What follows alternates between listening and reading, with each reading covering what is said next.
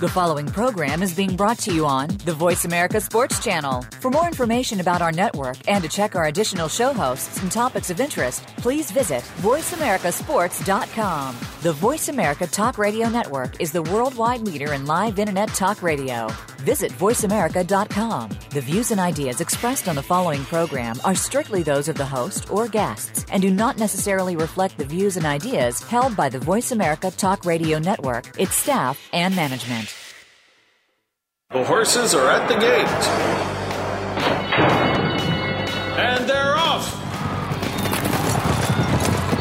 Welcome to Winning Ponies. With a weekend coming up, this is the spot to be for news, handicapping, and spotlights featuring the winners behind horse racing today. Now, here's your host, John Englehart, racing's regular guy. And it's anything but a regular week here on Winning Ponies. Thanks for joining us. And uh, we've got a top guest, Tom Law, an Eclipse Award winning writer. Right now, he's also the managing editor of ST Publishing that produces the Saratoga Special and Steeplechase Times. Tom is currently in Baltimore. He's at the track at Pimlico. So he's going to give us some uh, inside scoops on what's going on with the horses headed to the Preakness. And uh, also, we're going to look at the Grade 2 Black Eyed Susan and a great rematch between Page McKenney and Stanford in the Pimlico Special Handicap. Prior to Tom, uh, we have Louise Osmond. And uh, you'll hear me asking you that uh, you've got to check this movie out. It's called Dark Horse. It's about a horse whose real name was Dream Alliance. And basically, this village in Wales kind of adopts this horse. This woman decides to breed a horse. And I'm not going to give anything away, but all I can say is if you like the movie Rocky, you're going to love this movie. It's got a fantastic Hollywood ending, but what is amazing is, is this is a documentary. It is not a made for uh, TV or a Hollywood blockbuster. So I think you're going to enjoy listening to Louise Osmond. Uh, meanwhile, uh, want you all to uh, make sure you pull down your easy win forms. We had some absolutely monster prices during the week with the easy win forms. You just go to winningponies.com. And uh, especially when you've got days like this at Pimlico where the pools are going to be very large, there's a lot of opportunity looming out there. So stop by winningponies.com and pull down your easy win forms. Well, uh, Doug O'Neill and his camp can breathe a little bit easier. He drew number three post position. Uh, he said, in an ideal world, we wanted to be outside anyone who had speed. Uh, it's going to be an 11 horse field, but I think the three hole ought to fit him pretty good. Now, I think one of the big questions we're going to have for Tom Law is how is the weather? Because word is it's going to be a wet Preakness Stakes. So let's take a look. If you didn't have a chance to uh, to catch the draw yesterday, here are the post positions. Number one, Cherry Wine at 20 to 1, who's been training very well at Churchill Downs. Didn't have enough points to get in the Derby, but did run a game third in the Bluegrass behind Brody's Cause and My Man Sam. Only missed by one and three quarter lengths after rallying from 12th. Next to him is a horse that will be challenging Nyquist, I'm going to believe, on the lead, and that is Uncle Lino, who comes into this race. He was uh, fourth in the San Felipe behind Dancing Candy, third in the Santa Anita Derby behind Exaggerator, and won his last race, the California Chrome, $151,000 race, but not graded. Then we have Nyquist, three to five. It'll be interesting from reading all of the experts. He may go off at less than that. I don't have to talk about his resume. All we know is it's perfect, eight for eight. Then uh, for your long shot lovers, post position number four is Awesome Speed.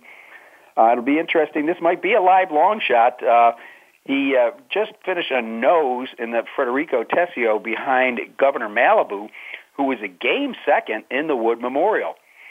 Now, the second favorite, Exaggerator, will break from post position number five. As you know, uh, he's getting a complex. The times he's had to finish behind Nyquist. We'll see if we have a new Alydar affirmed. I know certainly his connections will have no problem with the reins in Baltimore. Then we have the unpredictable Lani, who's listed at 30 to 1, will break from post position number 6. New player, winner of the Lexington Stakes, but not really enough points to get in the Derby. It's a Bob Baffert trainee. That's always dangerous. Collected, slated at 10 to 1. Then in post position number 8, we have Laoban, who looks like he will also be part of the pace scenario. Interesting enough, in going in a big race like this, he's taking blinkers off. Then Abiding Star, a 30 to 1 long shot that comes into this race off a five win scheme of wins. So uh, it should be interesting. And then Fellowship at 30 to 1. Last finished uh, fourth in the Pat Day Mile has a new trainer, Mark Casse, who had a big week.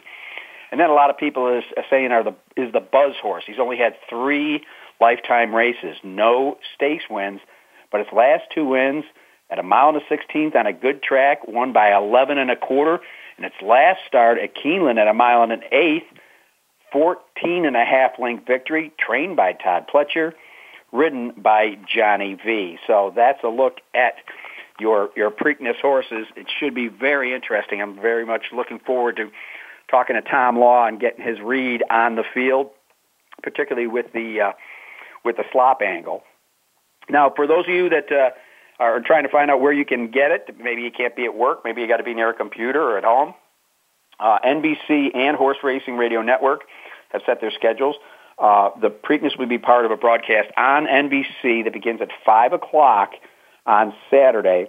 Uh, they're also going to, uh, on NBC Sports Network, they're going to offer the Black Eyed Susan, and that coverage is going to start at 3 o'clock. Again, that's NBC and NBC Sports Network. Now, our friends at uh, Horse Racing Radio Network will have uh, live radio coverage starting on Friday, uh, coverage of the Black Eyed Susan starting at 4, and then on Preakness Day, Horse Racing Radio Network will broadcast early morning equine foreman from 8 to 9, and then come back. The Preakness Day coverage starts at 2. So if you can't be near a, uh, a television set and watch it, you can go to horseracingradio.net and get it. Well, I dropped the name Mark Casse, and uh, he just had his 2,000th winner. It came at Gulfstream Park, but he was at Woodbine, where he has plenty of winners and plenty of trainer titles. He's a multiple Sovereign Award winner up in Canada. And of course, he's the, the trainer of Eclipse Award winning champion Turf Female Tepin. Now, uh, it looks like he and his son are going to be very, very busy over the next couple of days uh, down at Pimlico. Uh, fellowship, as I stated, it was transferred to Casse's Barn. Uh, will go in the Preakness Stakes. Uh, John Oxley's Noble Bird will come back off two weeks uh, rest to run in the Grade 2 Alysheba. And uh, the, the uh, plans go on for him. Team Casse also plans to run in the Grade 2 place uh, Theogony and the $150,000 Allaire DuPont. That's a Grade 3.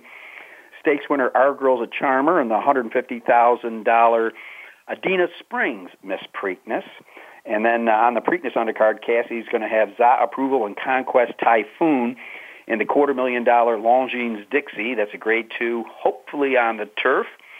And uh, they're also going to have uh, Jourdain Amur, Mississippi Delta, and Old Fashioned Gal in the grade two Gallorette.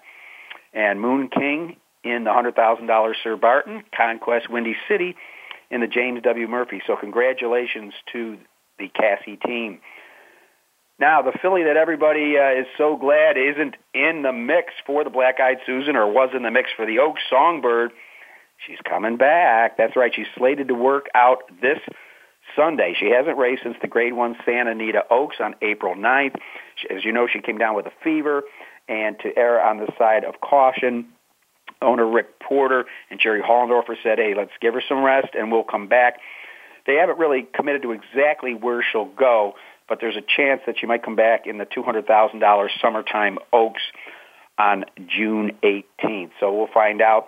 Yeah, Hollendorfer is not showing his full hand. He hasn't uh, committed yet. Our friend John Court that's been on with us, congratulations to him.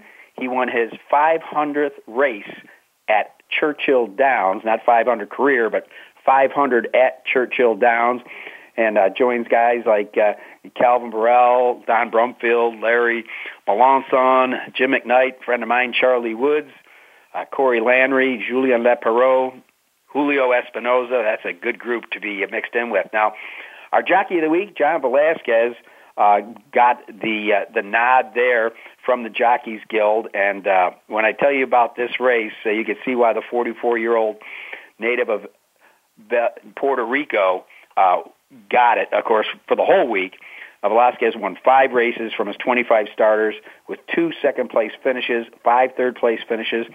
His mounts only earned just over a half a million dollars and were good enough for second among all riders. All right, let's take a quick look. We were lucky enough to have Matt Bernier with us last week to uh, break it down at uh, at Belmont Park, since that's in his backyard. The Peter Pan, a race that we've said has had implications uh, in the Belmont Stakes, brought us a young upstart by the Hot Sire Candy Ride, Unified. James Jerkens trains. Horse had never gone farther than seven furlongs. The Peter Pan, a mile and an eighth on a muddy track. This horse won the Bay Shore. He's now undefeated. Unified, both uh, Matt and I picked him, but it was a pretty short price. Uh, and the second spot again was uh, Governor Malibu, uh, who's uh, trained by Christophe Clement. You may recall he used this race to win the Belmont Stakes a couple years ago, back in 2014. Big close for the New York bred. And in third, the lightly raced Wild About Deb. Then we went to the Man of War, and this was the race where Johnny V just schooled him.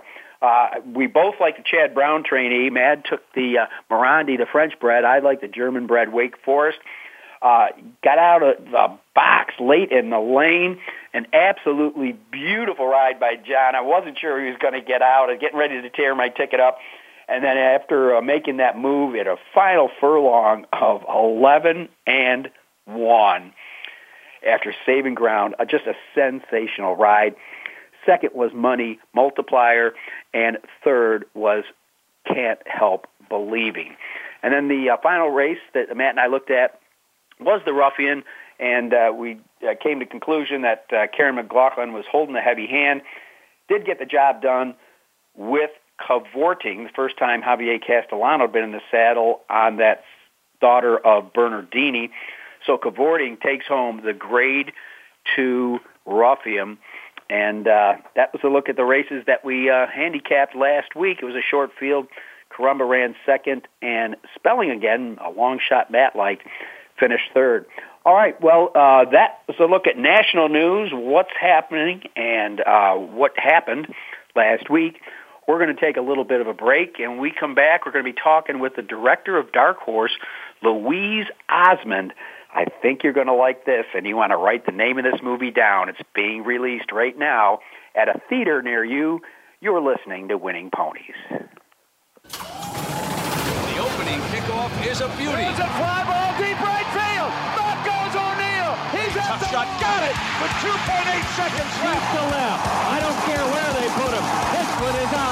From high school to the pros, we, we cover everything. Cover everything. Let your voice be heard. Voice America Sports. And they're off.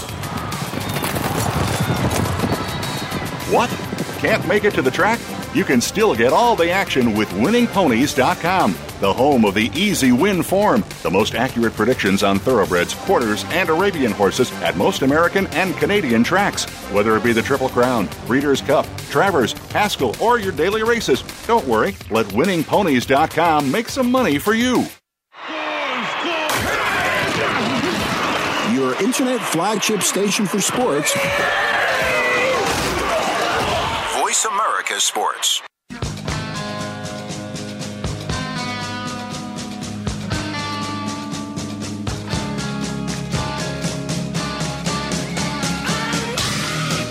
You're tuned in to Winning Ponies with your host, John Englehart. Got a tip for us? Need a tip from us? If you want to talk with John or his guests, the phone lines are now open toll free at 1 888 346 9144. That's 1 888 346 9144. Or you can send an email to show at winningponies.com.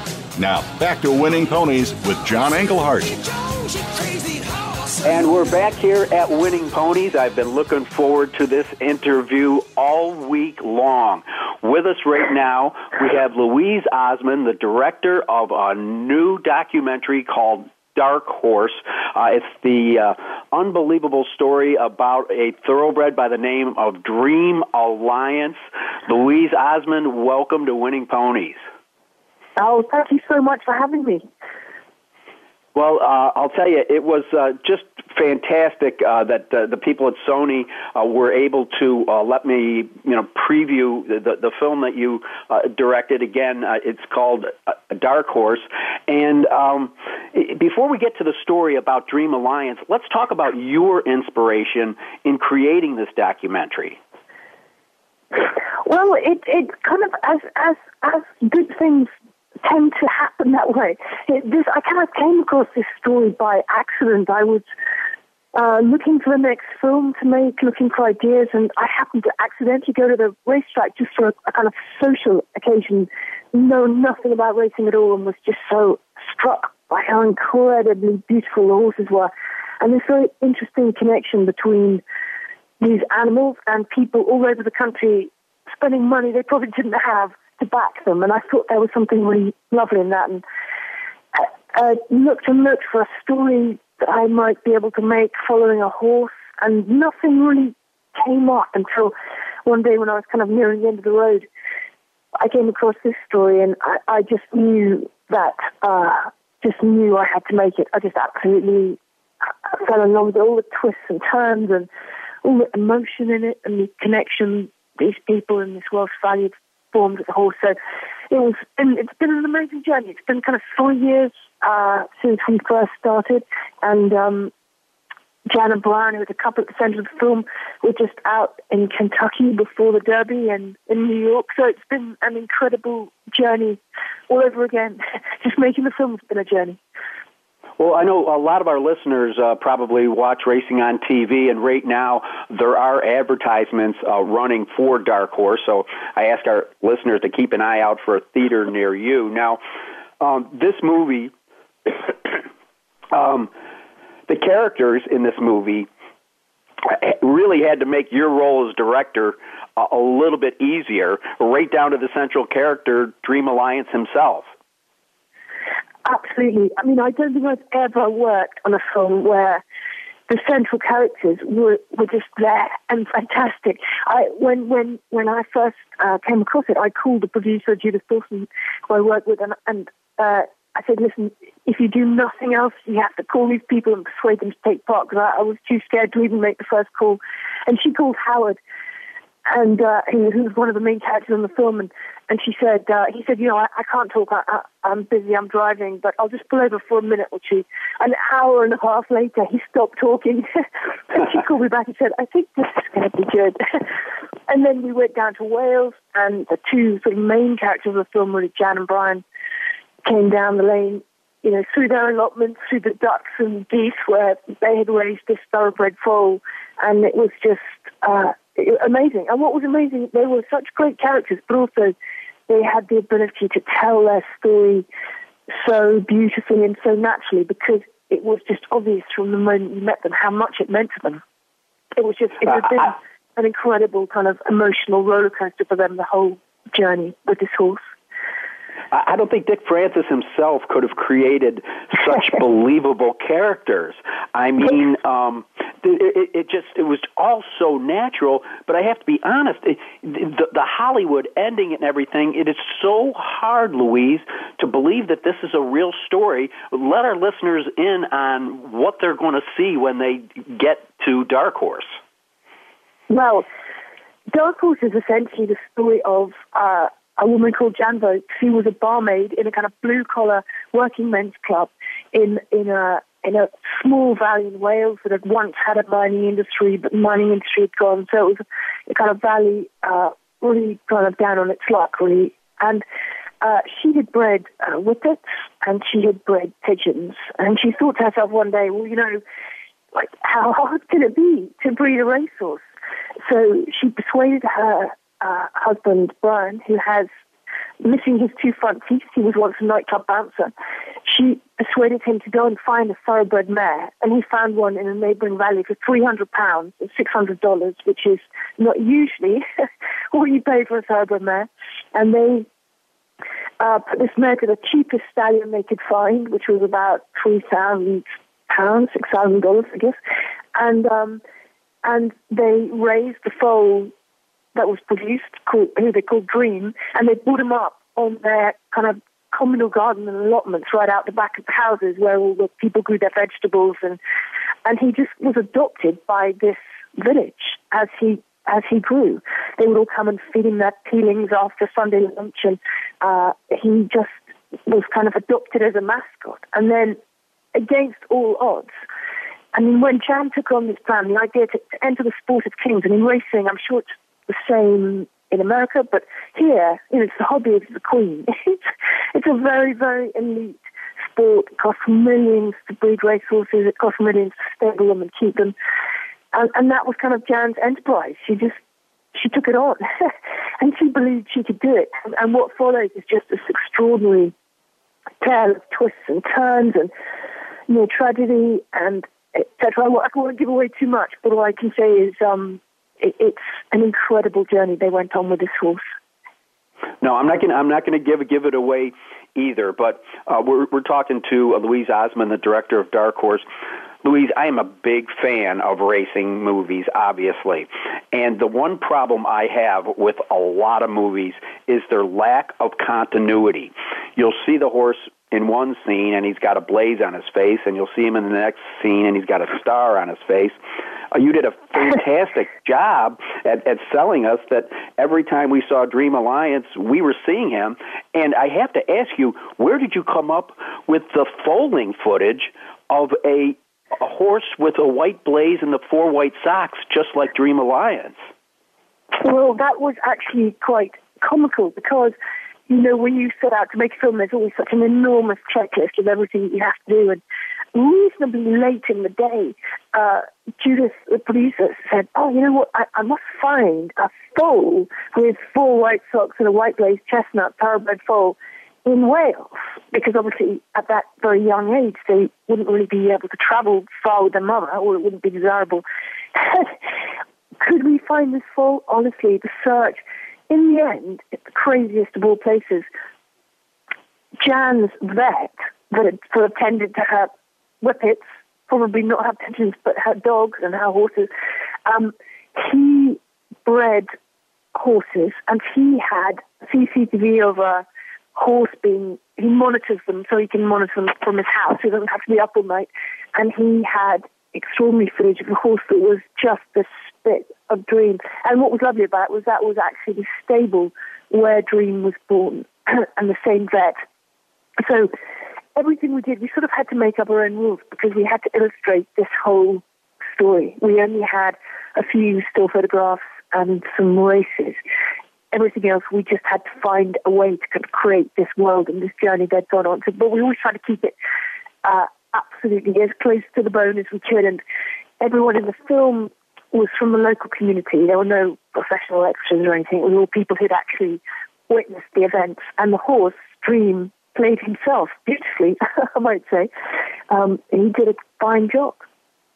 I think he, um, yeah, that's amazing that the whole village became a part of, of the movie. And quite frankly, in, in seeing uh, the movie, you understand that the whole village, whether or not you were an investor in the horse or not, became invested uh, in the, uh, the the winnings of this horse, and it seemed to breathe life into a community that was somewhat desolate, a former mining town. Uh, but I will say that uh, you you really did uh, make it really beautiful. The, the, some of the, some of the the visuals in there, it was beautiful, but it was rugged. Uh, was that the actual town in which he was raised?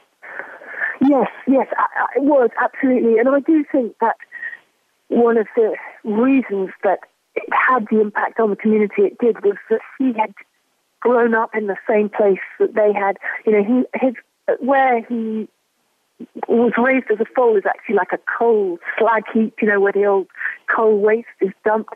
And, you know, Jan and Brian and Howard, they had played on these slag heaps as kids. And this was now where Dream was raised. So I think it was, it was a, a really genuine sense that he was one of their own.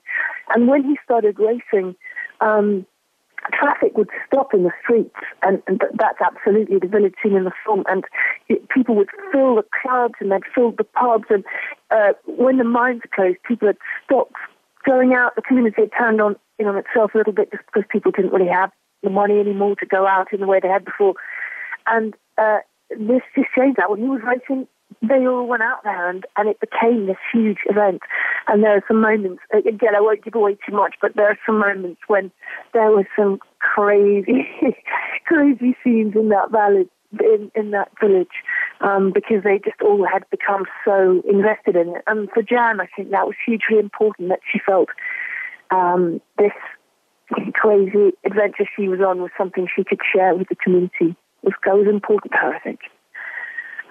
Uh, one of my favorite uh, parts. Well, they actually there, there's a, there's a couple, and it's one where they're going to the races for the first time, and the guy packs up his pints of beer and a couple sandwiches and tries to walk in, and they try to stop him at the gate, and he says, "Wait a second, I'm an owner." And they had to let him in, and when I'll call him Tony Shirtless Kirby was watching in the off-track betting parlor and takes his shirt off and starts waving it over his head. I mean, how did you orchestrate that? Well, actually, that was oddly, it wasn't too difficult. We gathered all the people who had watched the race and Tony, and we had, we had to film various races that they watched. We had the archive, and and obviously they had been had pints in their hands, you know, if they're whatever when they were watching the race. So they quite craftily got on quite quickly to the fact that we would have to, for continuity's sake, keep refilling the pipes. And so by the time we got to some of the later races, there was definitely kind of, let me say, an exuberant air on the set. Um, but Tony, that is just Tony. I should say Tony was actually naked during the celebrations in reality, but it, it's a family film, so we thought we'd stay that. So just takes his shirt off. Oh my gosh, you are kidding me. Well, uh, the realism that uh, you have been able to project uh, uh, uh, in this film is is just phenomenal. Obviously, it is a documentary, but you you kind of created a real comfort zone. And as you introduced each character into the film, I think we as viewers kind of felt like we could relate to them. And, uh, you know, nothing about it uh, came off a, a, a fake, and you, you almost felt like you were part of the village yourself, uh, you know, rooting on this horse. Yeah, I think I think it was so much. You know, I was I had a, a great team, a great producer, and a, a young uh, director of photography who I think captured scenes in a really uh, special way that was both, I had that combination of kind of beautiful but also quite raw and, and a great editor. And I think the editor, Joby Gee, and I just wanted to, we wanted to have it be that you could experience it as if it was just a narrative feature, as if it was a feature film. So you would be able to just kind of sit back in your chair and and be kind of swept along by this world and this journey because it's a kind of it's an it's almost like a fable. It always felt to me a little bit like a fable because when the story ends, it comes full circle. Really, you know, they don't um, they don't become you know hugely richer from the project, but they're kind of richer in every way imaginable. They've had this this amazing journey and formed this incredible bond with, with this horse. And I think that was the thing that really touched me once I'd spent a bit of town, time down there, is you could see how much that horse meant to them. And then, uh, you know, the horse gave them something, and then when the worst happened, they stood by the horse. And it's uh, so, even now, when they visit Dream, he's living in luxury down in Somerset in Britain. And when they visit him, if Brian calls him, he'll put his ears up immediately. He knows Brian's voice, and he'll um, kind of whinny and blow, and it's it's very touching to see. Well, Louise Osmond, we've done uh, a yeoman's job at not giving away this uh, th- this story. It, it's very hard. All I can tell our listeners is if they like movies along the genre of Rocky, if you like to see the little guy slugfest with the the blue bloods and come away a winner, and uh, we've seen that in horse racing in real life. Uh, you know, horses with little breeding like John Henry, who only stood about 15 hands, end up being a multiple horse of the year, and it's just such a feel good story. But it is real. It's not Hollywood, and uh, Louise Osmond, uh, the director, has done a sensational job. Now, Dark Horse, I want to let our listeners know that they need to keep an eye out for it because right now it's going getting out in just selected cities, but we hope that over the year that's going to expand. Correct? Yes, yes, that's right. I think uh, Sony um, Pictures Classic has done an amazing job, and they're kind of rolling it out gently to city by city. So I hope it will get to a city near your listeners soon. Well, uh, Louise Osmond, the director of Dark Horse, I thank you so much uh, for spending time with us. I know you're across the pond, as we like to say, and uh, appreciate your time, but I really appreciate your skills. And don't forget, make sure you enter Dark Horse for this year's Eclipse Award as Best Documentary. Oh well, that's so kind. We will we will get on to that. But I thank you so much for having me on your show. It's been an absolute delight. All right. Well, we've been talking with Louise Osmond, the director of Dark Horse. Coming up next, we're going to be talking with Tom Law, one of the best cappers in the country. We're going to be looking at the second jewel the Triple Crown, the Preakness Stakes. You're listening to Winning Ponies.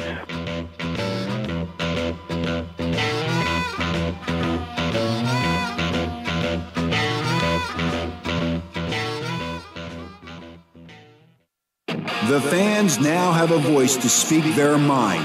No holds barred. They need to bench his ass and, and move oh, on. I just, I just think that the coach made a mistake. All crazy. NFL, MLB, NBA, NHL. Speak up. Speak up. Or forever hold your mouth. We ain't playing around here. Voice America Sports. And they're off. What? Can't make it to the track?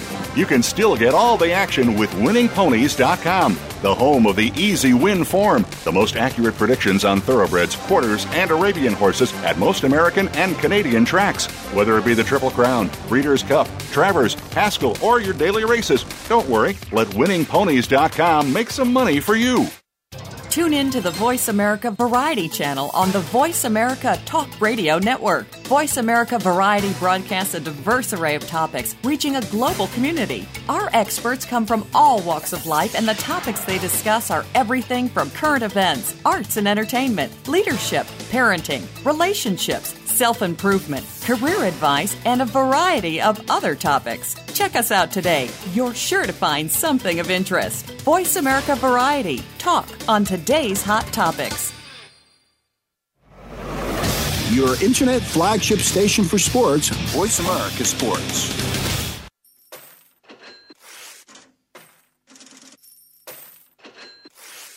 You're tuned in to Winning Ponies with your host, John Englehart. Got a tip for us? Need a tip from us? If you want to talk with John or his guests, the phone lines are now open toll free at 1 888 346 9144. That's 1 888 346 9144. Or you can send an email to show at winningponies.com.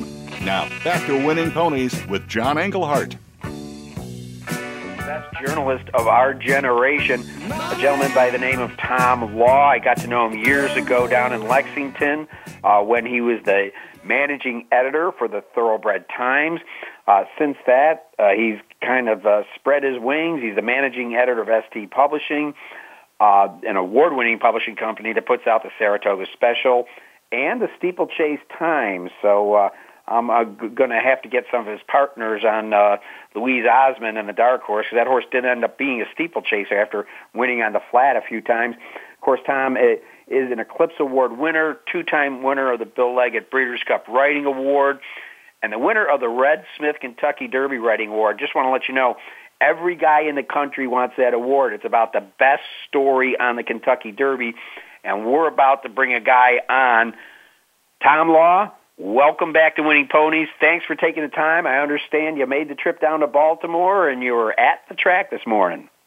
I sure did. it's uh, it's good to be back, John. I appreciate the uh, kind introduction. Um, yeah, you're right. The the Red Smith Derby Writing Award was uh, a long time ago now. Uh, I'd like to like to get another one sometime soon, obviously, but I don't write for the awards. But uh, it would be nice to uh, to get another one. Maybe even a Preakness Writing Award might be good too. So we'll have to. Uh, um, well, I, I believe that is the Old Hilltop Award. Uh, I believe you're correct. I believe you're correct. They handed it out today at the Alibi Breakfast. There you go. Well, who knows? You know, a year from now, I might be interviewing about you, you getting the award. So, uh, but uh, last time I saw you was in the press box at Keeneland. But earlier that morning, the two of us got to see a horse uh, gallop around the track by the name of Nyquist. Did you get a chance to see him today? I did get a chance to see him today, and, and like you said, uh, we got to see him at Keeneland. I was fortunate enough that this year. My uh, my wife was nice enough to allow me a little bit of free time to uh, to travel down to Kentucky this spring. I spent a kind of an extended trip down there, and uh, Nyquist trained at Keeneland right up until the Derby, so I was glad to be able to get out there and see him. I saw all three of his breezes before the Derby uh, at Keeneland, and that was great to be able to see him there. I saw him at Churchill Downs, and uh, I saw him today. And you know, I'm, you know, I, I I've seen a lot of horses train over the years, and you know, I I don't think I'm a, a great expert in in in body language and, and horses, but I can kind of tell. I think I can tell a little bit, having done it for 20 years. And, and I thought today he looked the best that I've ever seen him look. Um, you know, just doing it by himself and and, and Doug O'Neill was talking about how he he has good energy, and you know that was the that was kind of the, the feeling I got coming away from watching him train was that he just seemed like a horse that was just training with great enthusiasm and, and good energy, and like showing no signs of um, regressing at all from from the hard race in the Derby. I mean, I thought he had a he had a very very hard race in, in the Derby, and he you know he doesn't look like it's phased him uh, whatsoever. No, I mean, let's face it. You know, he was uh, not far from a a pace that gave us uh, one ten and two six furlongs, a one thirty five and three mile. That's racehorse time. Now, I, I, I do agree. Doug O'Neill just seems so quietly confident. He's taken such a beautiful path uh, with this horse. Uh, you know, starting out, you know, sprinting him in the San Vicente, and then taking on, uh, you know, the, the big guy, Mohaymen. Uh, everybody thought he was the new super horse uh, on, at the Florida Derby on what be, could, could be considered an off track.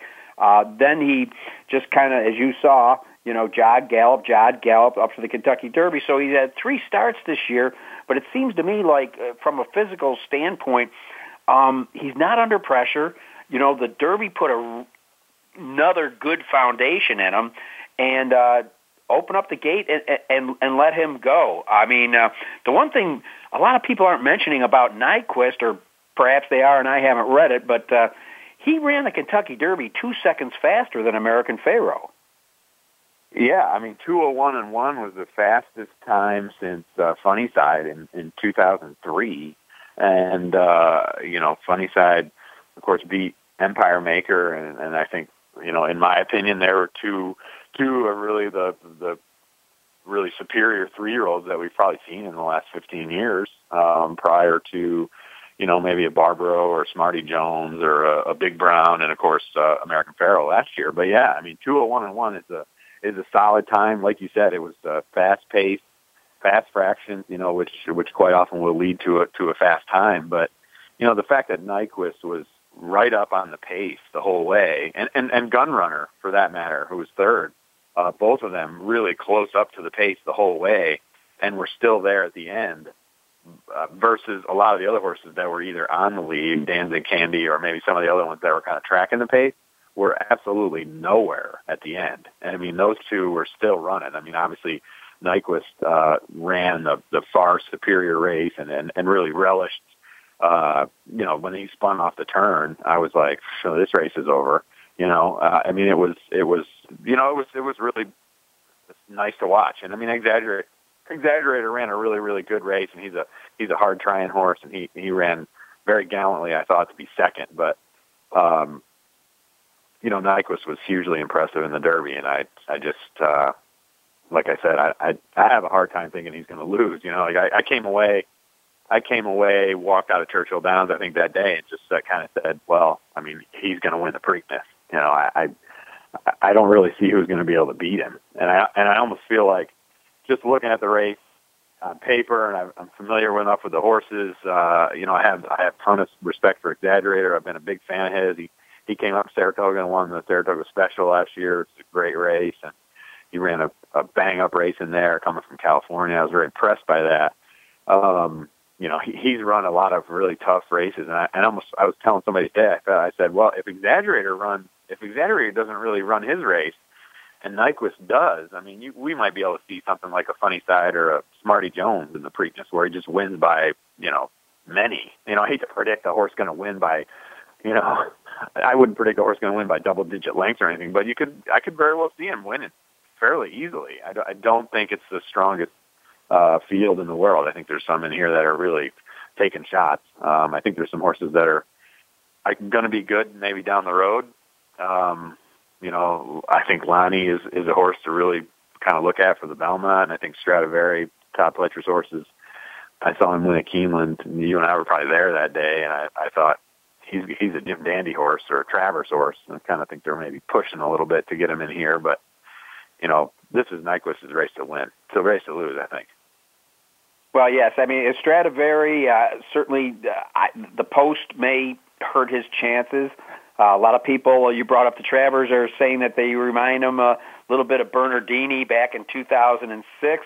Had a solid work over the the Belmont training track with Stanford, who will be, uh, you know, a solid horse in the uh, Pimlico Special on Friday's card. Um, but I think he's he's biting off maybe a little bit more than he can chew, taking on these horses that that already have a great foundation. Of course, the storyline here is it's supposed to rain on Saturday and that's making everybody put a big mud mark on Exaggerator. Yeah, absolutely. I mean, he ran, uh, you know, a, just a tremendous race in the Santa Anita Derby, and he, you know, winning in the slop and kind of a rare, rare kind of thing for, you know, early to mid-April in Southern California to get the amount of rain that they got, and he just relished it. I mean, he he's a horse. He's run well on, on it before. Um, you know, second in the Breeders' Futurity at Keeneland. He was second in the, or he won the Delta Jackpot down at Delta Downs in November on the mud. But you know, he's he's run a good. He's run well in all of his starts um, on any kind of track. But I definitely think he definitely moves up on it.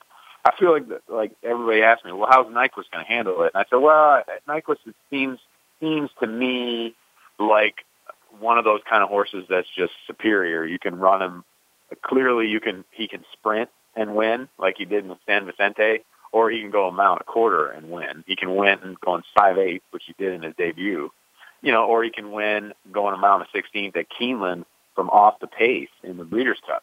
So I, you know, I don't, I don't think slop is going to really be a problem for him either. I just, I feel like the the very very top top horses, they don't have a lot of holes and he's not a horse that has a lot of holes. I mean, I, I tried to beat him in the Derby. I, I'll be the first one to admit it. I didn't pick him, uh, but you know, I, I, I was maybe I was trying to shop around for a price. Um, I wasn't trying to knock him, but I just feel like uh, he he's going to be tough. And I think rain or shine, which I think the rain. I think I, I don't think shine is going to be an option on Saturday. You know, I'm looking at the the forecast right now, and it's it's holding steady at a 100% chance of rain on Saturday, which is you know, really unfortunate. They got a nice card uh, set up for Saturday, and it's only going to be 58 degrees as the high. So it's going to be kind of a raw, kind of cold, cold, cold-ish kind of day, you know, which is really unfortunate. we had a rainstorm last year for the Preakness, but it was nice all the way up until the race itself, and then it was ended up being nice after. I think uh, I think this year we're going to need a canoe maybe to, to get around out there. From the sounds of it, you know, an inch uh, an inch to an inch and a half of rain. I've heard, so it's going to be uh, it's going to be a, a deluge for sure. Well, it'll be interesting to see how it does affect it again. You know, a good horse can run anywhere and on anything, and I think Nyquist has already proven that. Tom, real quick, let me send you to the window uh, with a uh, uh, trifecta key. Sounds like mm-hmm. you might put Nyquist on top. Who are you going to put underneath? Uh, I would put a couple horses underneath. I'll put I'll put Laoban underneath, who's a maiden, for Eric Guillot. Um, I thought he ran a, a pretty good race in the bluegrass. He was fourth in there. He showed speed. I don't think it was a track that really played to speed. I might put um, Uncle Lino in there as well. I think he's uh, he's a horse that that could uh, improve. He's kind of a he's a pretty consistent horse. He's he's run well in California. He's a speed horse. Um, I like him. Obviously, I think Exaggerator. He's going to hurt your price if really if you key on Nyquist on top. Um, and uh, Fellowship is a horse that I've liked. Uh, I really liked him when I saw him at the Derby. I thought he was the best looking horse that I saw train at the Derby. Uh, he didn't get into the Derby, obviously, and he ran he ran in the Pat Day Mile, which is a one mile race, which was a very very fast race on the Derby undercard. And, and and I think they they treated that race more like a workout for him. Um, he kind of was he you know he was, he was really wide most of the trip. Um, and he, he, he ran well. He only got beat five lengths, and they went in 134 and change. And I do think he's a good. He's a small, small kind of horse. He's an inter, He's a neat horse, though. I think he's a he's a pretty good horse. So he, he might be a good value as well. If you try to, you know, if you just try to say, well, somebody's going to have to have a bad day. If you're if you're trying to bet, you know, I mean, I'm not a race to go crazy on just because I think I think Nyquist is is far superior. He's obviously a good key horse for your pick fours and things like that. If the you know if the if the fields stay together and you still have some big fields leading up to the Preakness. Well, I, I hope you're right because uh, it would be really exciting two years in a row uh, uh, to see a p- potential Belmont winner. But as you know, there's plenty of guys laying in the bushes waiting for that mile and a half race, and we don't know what the uh, Preakness, should he win it, will will take out of Nyquist. But again, I you know I just think Doug O'Neill's uh, uh, put so much thought into the way he's trained his horse up to the Belmont, uh, as he did. I'll have another. Sad to say circumstances stopped him from running in that race. Uh, it, it, it'd be great for racing for two years in a row to have a Triple Crown winner, and certainly put to bed all the naysayers that said we had to change the distance and the the amount of time uh, be, between the, the the races. So it would yeah. be pretty neat. It was good for racing. We know that American Pharoah uh, has been a shot in the arm. I mean, nationally, there's been more recognition of racing, and if you look at the uh, reports we get from Joan Lawrence every week, uh, the trend right now is uh, pretty good. People are betting on the pony. So I don't know how much of that impact was done by uh, American Pharoah, but uh, certainly having another potential or a Triple Crown winner is not going to hurt our sport one bit. Well, I know you've said 100% rain on Saturday. Uh, how are things looking for tomorrow for the Black Eyed Susan? Tomorrow it's supposed to be beautiful. I think tomorrow might be, you know, one of the most spectacular days of the spring on the entire East Coast and, and certainly here in Maryland. Um, I think it's supposed to be around 70s and, and, and sunny. You know, the, there's no humidity at all. There hasn't been much humidity in the air here the two days that I've been here. It's been actually beautiful. A little bit cloudy and stuff today, but it's supposed to be a bright, sunny day. In fact, I think a lot of the clouds have cleared out um, when I was coming home from dinner just a little while ago, and the, the bright sunshine was out. And uh, I think the Black Eyed Susan is, is a great card. They got a really, really good card. I mean, I printed out the past performances before I left, and I I commented to the to the folks in the racing office, uh, Georganne Hale and and uh, Jillian Tullock, who are friends of mine. I kind of said, "You guys broke my printer." You know, I had to print out there were 49 pages of daily racing form past performances. So uh, it's a it's a loaded card. You know, there's turf races, there's sprint races, there's route races, older horse races, filly and mare races. It's it's it's a really it's a it's a good card. I was kind of just digging into it right now, getting ready to put our uh, our our stakes race. We put all our stakes race picks up on thisishorseracing.com. Um, so I'm trying to beat the Clancy brothers at uh, trying to pick some winners. So uh, I'm just sitting here in my hotel room, handicapping the card right now, and uh, it's it's a it's a really really good good day of racing for sure. Well, in, in the Black Eyed Susan, uh, my uh, my bet in the Kentucky Oaks was Land Over Sea. I got to watch uh, her train at Keeneland. I was very very impressed. Uh, turned out it was Cathryn Sophia's day. Uh, she's not showing up in the Black Eyed Susan. I really like Land Over Sea, and her connections are kind of familiar. Trained by Doug O'Neill, owned by Reddam Racing, ridden by Mario Gutierrez. Uh, you think she'll uh, vie uh, for the favoritism?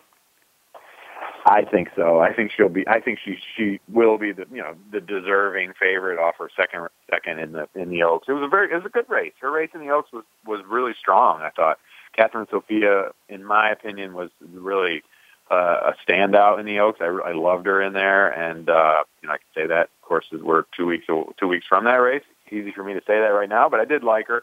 Um, you know, Land Over Sea was coming off of uh, you know, getting beat by Songbird. I heard you, I heard you mention her earlier on the, on your broadcast. I mean, Songbird was just lights out, and Land Over Sea was just glad to get away from her. Won the Fairgrounds Oaks, and then just ran a a really good second in the Kentucky Oaks, where she had a little bit of trouble. She was brushed a little bit. She was wide at, at certain points of the race. I, I, I pick, I'm picking her on top. I think the horse that is going to take a lot of money, that's getting a lot of buzz, is uh, filly Go Maggie Go, Dale Romans' filly who had a yeah. nightmarish kind of trip in the Kentucky Oaks. Um, and she was still fourth, and she only got beat, you know, she got beat a neck and a head to Land Over Sea. So I think a lot of people are like, oh well, uh, you know, on the their their trip handicappers are going to really like her. I, I think she's going to be a little bit over bet in there, uh, making her fourth star. She's coming back off two weeks. I, I know Land Over Sea is also coming back off two weeks, but um, you know, Land Over is a little bit more proven commodity. So I think that that's why I would lean toward her at at kind of a similar price. I could see Land Over Sea maybe being nine to five and Go Maggie Go maybe being three to one. I feel like nine to five is probably pretty good on a filly the quality of Land Over Sea versus some of these in here that are there, there's some question marks on, on a lot of them. There's a big field, but there's you know a lot of horses coming up maiden wins and things like that. So uh, Land Over Sea deserving favorite. I think you know I'll take a little bit of a peek at uh, Kinsley Kisses. It's a Todd Pletcher filly by Congrats. It's going to stretch out. She ran kind of an even race, going seven furlongs at Keeneland last time. I think the distance, you know, two turns might help her. I mean, she's shown a lot of speed in, in her sprint races. Hopefully, she can relax a little bit. But you know, she might be a filly just might get out there in the lead and just kind of stay there the whole way. And then uh, she's a warrior is a, a filly from California that's coming in for uh, Peter Eurton, Gary Stevens is going to ride her. She was third to Songbird in the Santa Anita Oaks. Uh, not crazy about the fact that the horse that was second in there, Mokat, who I kind of liked a little bit in the Oaks, didn't run very well. Yeah, me too. So yeah, yeah, but you know she she chased she chased Songbird and Land Over Sea earlier this this spring and the la- and this winter in the Las Virgenes, uh, three starts back. Um, you know she's a maiden, so she's uh, she's still got to win. But uh, she's she, you know she's six to one. She could end up being ten to one at a decent price. And it's I, I've given out. I guess I've given out two maidens in great stakes. This is a, maybe the first time I've ever done that in my life. So sort of the game is well, changing, I guess.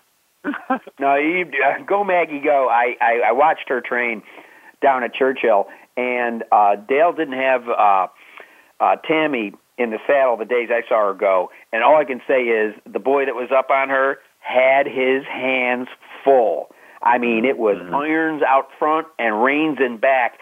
She is one tough gal, and like I said, she's only been beaten in the Kentucky Oaks by three lengths in her third lifetime start. Uh, I, I look to her to be very dangerous in there. Well, my producer's saying we're closing in on the uh, final furlong of our time here on Winning Ponies. We're talking with uh, Tom Law, the Pimlico Special, a uh, legendary race Looks to me like this comes down to a two-horse race. Correct me if I'm wrong, but it could easily be a replay on the front end of the Charlestown Classic. Uh, Page McKenney ran second in that race. Uh, this uh, Gelding, who has a great backstory, uh, was beaten two lengths by Stanford, who will break from the number two post. I did not realize until I did some research that Page McKenney, who's now won $1.4 million, was claimed for 16000 Yeah, he's an amazing horse. So, in addition to the, all the work that we do for this horse racing and the Saratoga Special and everything, we also uh, produce a lot of the editorial for Mid Atlantic Thoroughbred magazine. And of course, Page McKenney is like he's like our poster boy for the Mid Atlantic. I mean, he's just a he's just a machine. Uh, you know, 16 wins, 13 seconds. I mean, he's like you said, 1.4 million. He's a Pennsylvania bred. He's cheap, cheap. They claimed him cheap way back when. It's actually you. You talked about it being a two horse race. It's actually I got a little bit of news. It's actually maybe a one horse race. Stanford uh, Pletcher's not going to run him, so he's not in the Pimlico Special. Um, oh, you're kidding me! Oh, that's yeah, late breaking news. I did not know that. Yeah, they're going to wait. They didn't ship him down from Belmont. They're going to wait and run him in the Metropolitan Handicap on Belmont Day. So, wow, um, a little bit of news there. Uh, Stanford, obviously, the loss of him obviously takes a little bit of the luster out of the race. But absolutely, uh, I, I wanted to see the, the, that that matchup. Well, hopefully it you know opens it up for a couple other solid horses in here. I I mean obviously uh, Noble Bird has talent if you throw out uh, you know uh, his race in the Alley Sheba. Uh, the question mark horse is this Idolo Porteno, uh, who's a yeah. multiple Grade One winner from Argentina that threw in a clunker last time out, but obviously has some uh, some talent in there. And uh, again, you got Pletcher did put one in there in Savoy Stomp, so that pretty much uh, rounds it out. But anyhow, uh, Tom Law, you know, this is horseracing.com. And of course, uh, the editor of ST Publishing, you know, I'll be tapping you when we get closer to Saratoga.